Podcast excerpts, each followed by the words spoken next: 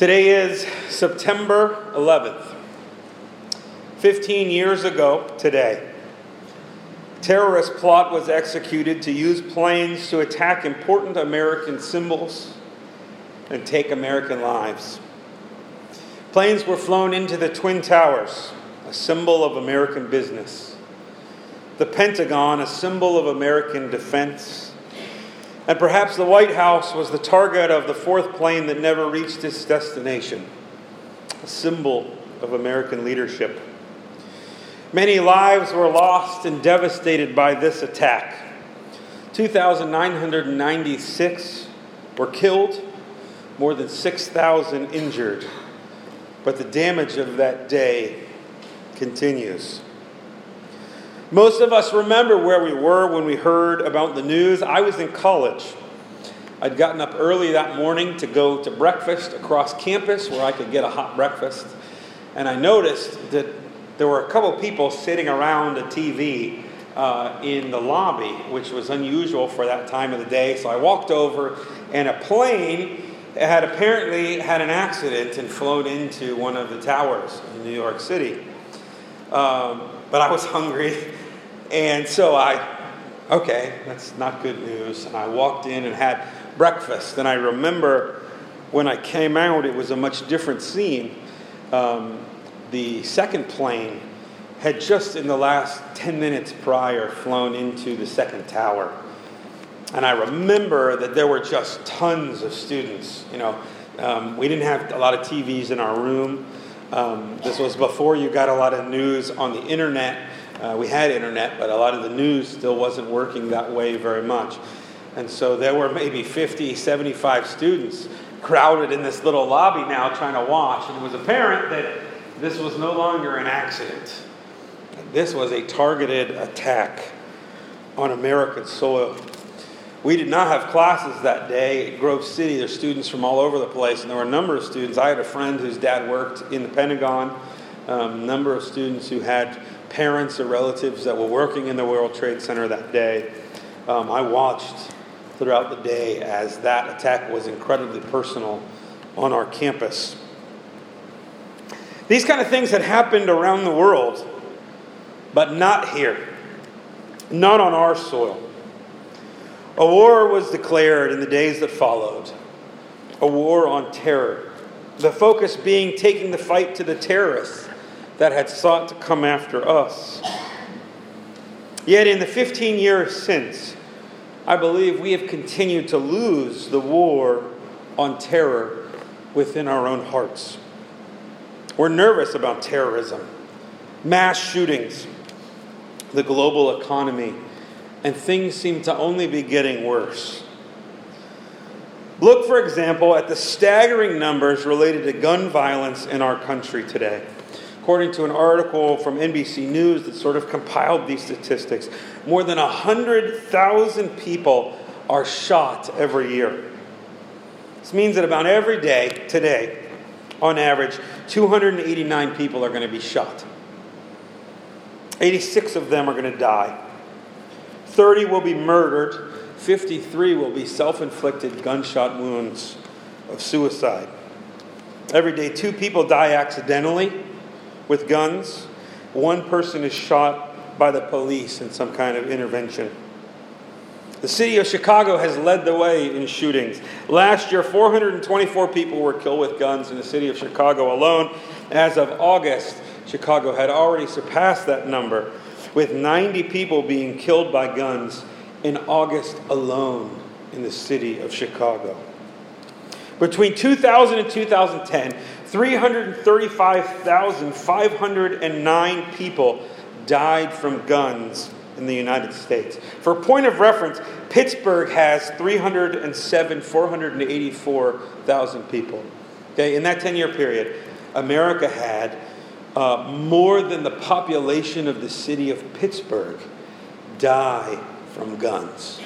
Some of those murders, some of those suicides, some of those accidents. A person is killed by firearm every 17 minutes. 86 a day, about 609 a week. In 2010, 3 times as many kids 5,567 children were killed by guns. That's 3 times the number of U.S. soldiers wounded in action in Afghanistan during that year, 5,247. And just think about that number. Here we are in a place where we're not in a world conflict. There's not really a war that's been declared. And yet, 5,246 soldiers were wounded in action in 2010. We don't think about the ongoing sacrifice that our armed forces are making around the world right now. We're concerned today, and we should be. We have, ever since 9/11, lost our sense of security.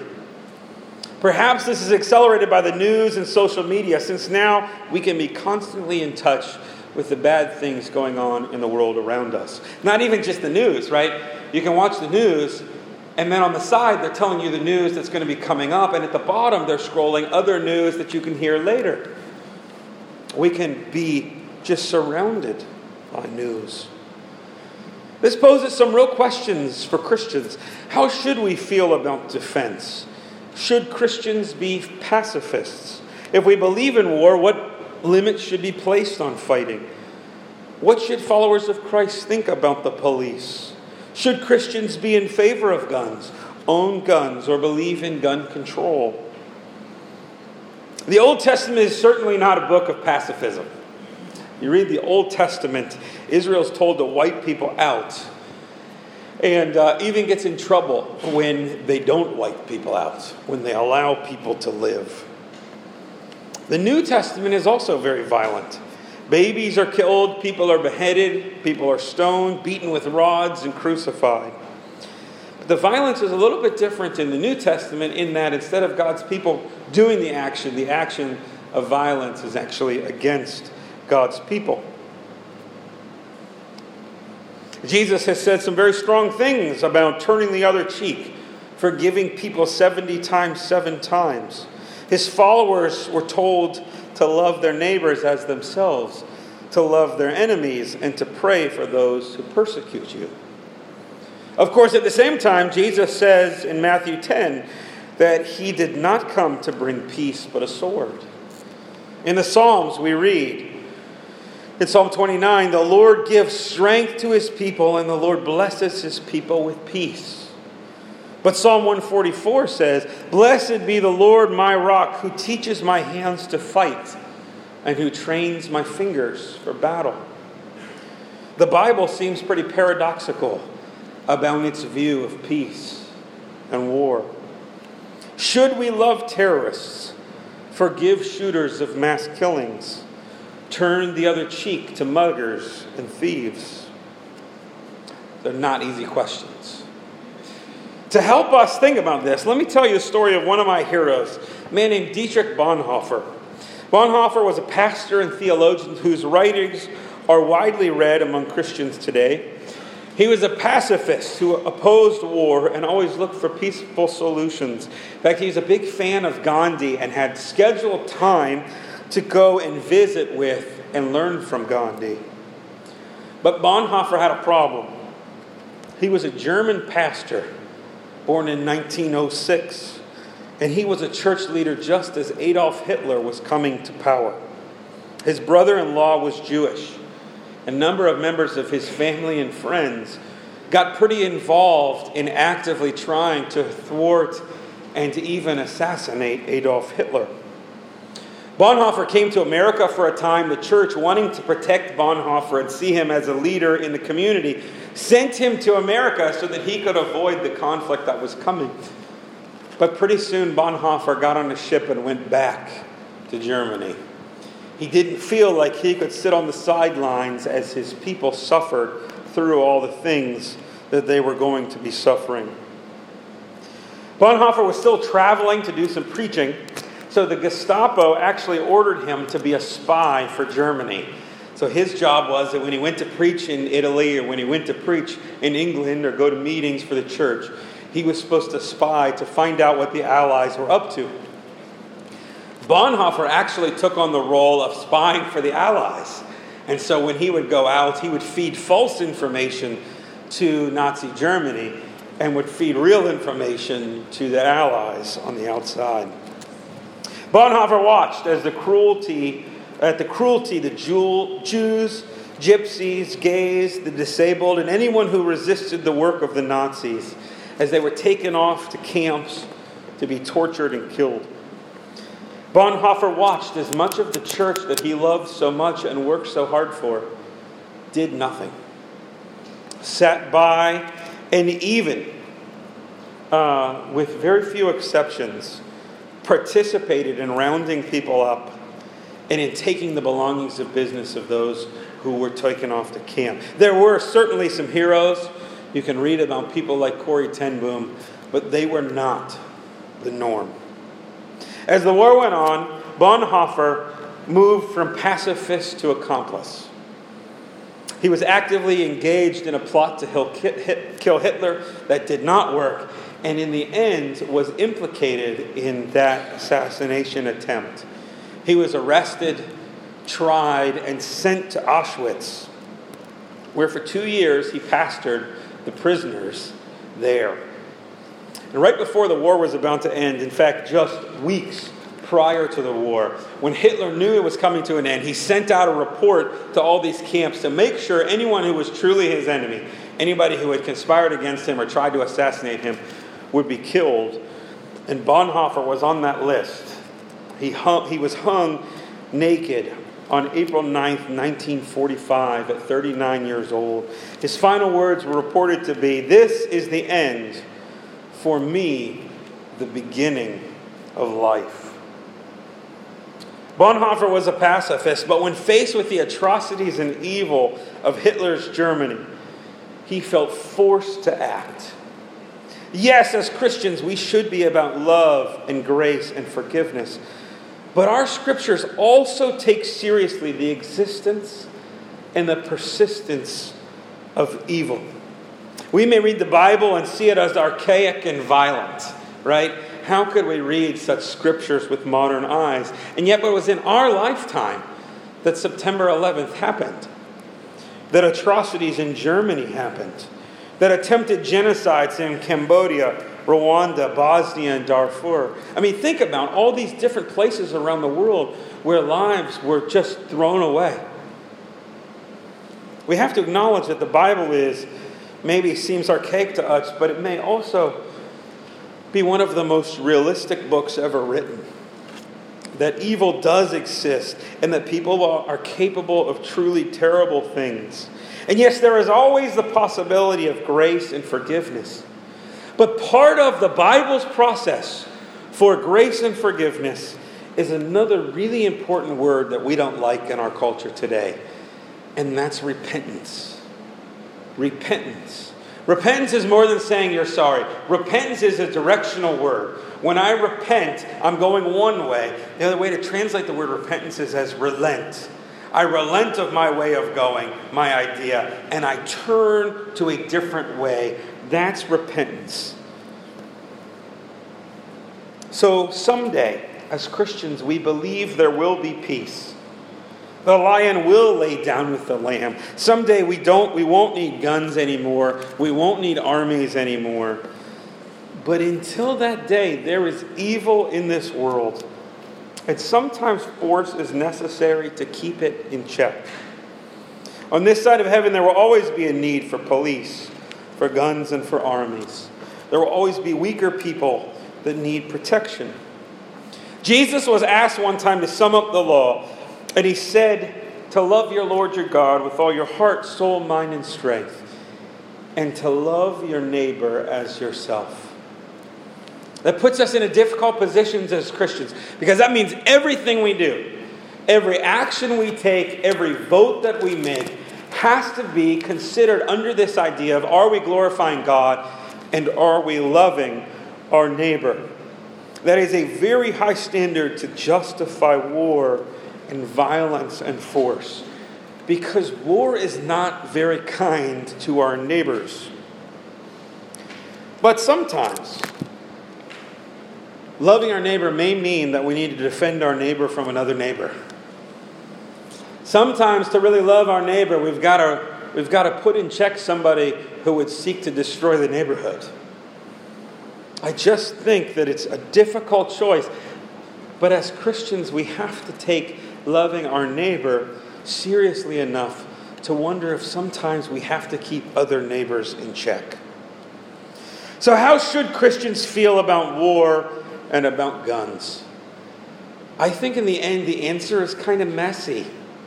I wish it was real simple, and it's not. It takes a lot of prayerful consideration. We have the right to bear arms, but I also don't think that it... I think it's really loving our neighbor that we find out why so many people have guns and do what we can to make sure the wrong people don't have them. But I'm not sure more guns will stop the issue, and I'm not sure that legal control of guns will stop the issue, because after all, taking away people's guns will not make them less sinful. In the Bible, there are killings of Cain and Abel. There's a suicide of a man named Judas Iscariot. And none of those people had access to guns. The problem runs deeper. And what of wars? On September 11th, we are reminded of the devastation that hatred can cause. Today, we cannot deny that evil exists. We need a defense system. We need a military in a broken world. But I think as Christians, we can also call for caution in our foreign policies, that we can work for the betterment of our world and try to be ethical about how force is used. If we bomb children and we attack homes, then we too are terrorists. That is not loving our neighbor. Maybe the best way that we can love our neighbor and stop violence is to address the underlying spiritual issues at play. What kind of world do we live in where so many people want to end their lives or end the lives of other people around them? When our neighbors here and abroad are filled with that kind of hate and despair. When the families that are supposed to be giving love and care seem incapable of doing that. What happened to our church? That we're supposed to be people who teach and profess and live out love and care and forgiveness. See, these are not government issues. We keep trying to fix these with government policies. But the underlying issue is a sinful world that desperately needs love and hope. And it is our job to give them that. It's messy. It's complicated. It's going to involve getting into real world problems. Knowing people who are in difficult straits and having conversations and getting actively involved in their lives. But you see, we don't like the messiness. When we start talking about politics and especially issues of defense, we like things that are black, white, right, wrong. We like things either you're for us or against us. We get very adversarial. Because when we're afraid, we want simple answers. When we're afraid, we don't want nuanced answers. We don't want deep thinking. We don't want complexity. We want things to be simple so we can survive. But these issues in this world is anything but simple. And this insecurity that we have, this desire for issues to be simple, just exposes the heart of the issue. Because the real heart of the issue, especially for Christians, is where does your trust and your hope truly come from? Listen to these words from Psalm chapter 20. Starting in verse 6. I wish every Christian had these words where they could see him every day. Now I know that the Lord saves his anointed. He will answer him from his holy heaven with the saving might of his right hand. Some trust in chariots and some in horses, but we trust in the name of the Lord our God. They collapse and fall, but we rise and stand upright. O Lord, save the king. May he answer us when we call. I love that line. Some trust in chariots and some in horses, but we trust in the name of the Lord our God. This is a royal psalm. It's a psalm that Israel would chant and they would sing in front of the king. They would say that some other kings trust in the number of their chariots and their horses. Chariots and horses, those were the tanks. Those were the stealth bombers. Those were the nuclear bombs of David's day. If you had chariots and you had horses, you could mow down an army that was on foot. And so the advantage in any army was how many horses do you have and how many chariots do you have? The psalm says, while some people trust in these things, Israel's hope was elsewhere. In the name of the Lord your God. Some trust in chariots and some in horses. Some trust in guns, some trust in gun control. But we trust in the name of the Lord our God. Some trust in politicians and political platforms, but we trust in the name of the Lord our God. Some trust in big government, some trust in small government, but we trust, where? In the name of the Lord our God. Some trust in the police, some do not trust in the police, but we trust in the name of the Lord our God. Some trust in one candidate, some trust in another candidate. Some trust in neither candidate. But we trust in the name of the Lord our God. Some trust in nuclear weapons. Some trust in peaceful negotiations. But we trust in the name of the Lord our God. Some trust in national defense. Some people won't go on planes anymore. But we trust in the name of the Lord our God. Or as our song says, my hope is built on nothing less than Jesus' blood and righteousness. Too many Christians have staked their hope in something way less than their true hope. And maybe, just maybe, if we as Christians can once again find our hope in the name of the Lord our God, we can stop acting out of fear and out of terror and start to actually care about our world and have conversation about some of these really, really messy issues with clear-mindedness and a level-headedness that could actually make a difference in our world. Let us pray. Lord, on this day, 15 Septembers later, we remember the loss and devastation we felt as we saw America attacked. We remember those lost lives. We pray for the families, wives, husbands, children, grandparents, extended families, and friends, for whom this day marks a day where someone they love was stolen from them. Continue to grant peace and healing in their lives. We remember those that were heroic on this day, those that ran into crumbling buildings, those who helped others. Lord, on this day we thank you for police, for firemen, for political leaders, for the Coast Guard and the National Guard, for the military, and for even those who were innocent bystanders that acted bravely. We pray your blessing and protection on those at home and abroad as they protect and serve. We remember today those brave souls on Flight 93, who rather than let their plane be another tool in the hands of a terrorist, sacrificed themselves to take over that plane and forced it to a crash landing not more than a couple hours from where we sit today. Lord, help us to be brave in our world. Help us to weigh into the messiness of loving our neighbor. We long for the day when you return and war and violence will be no more. May we honor you while we wait for that day. Please be our true hope. Amen.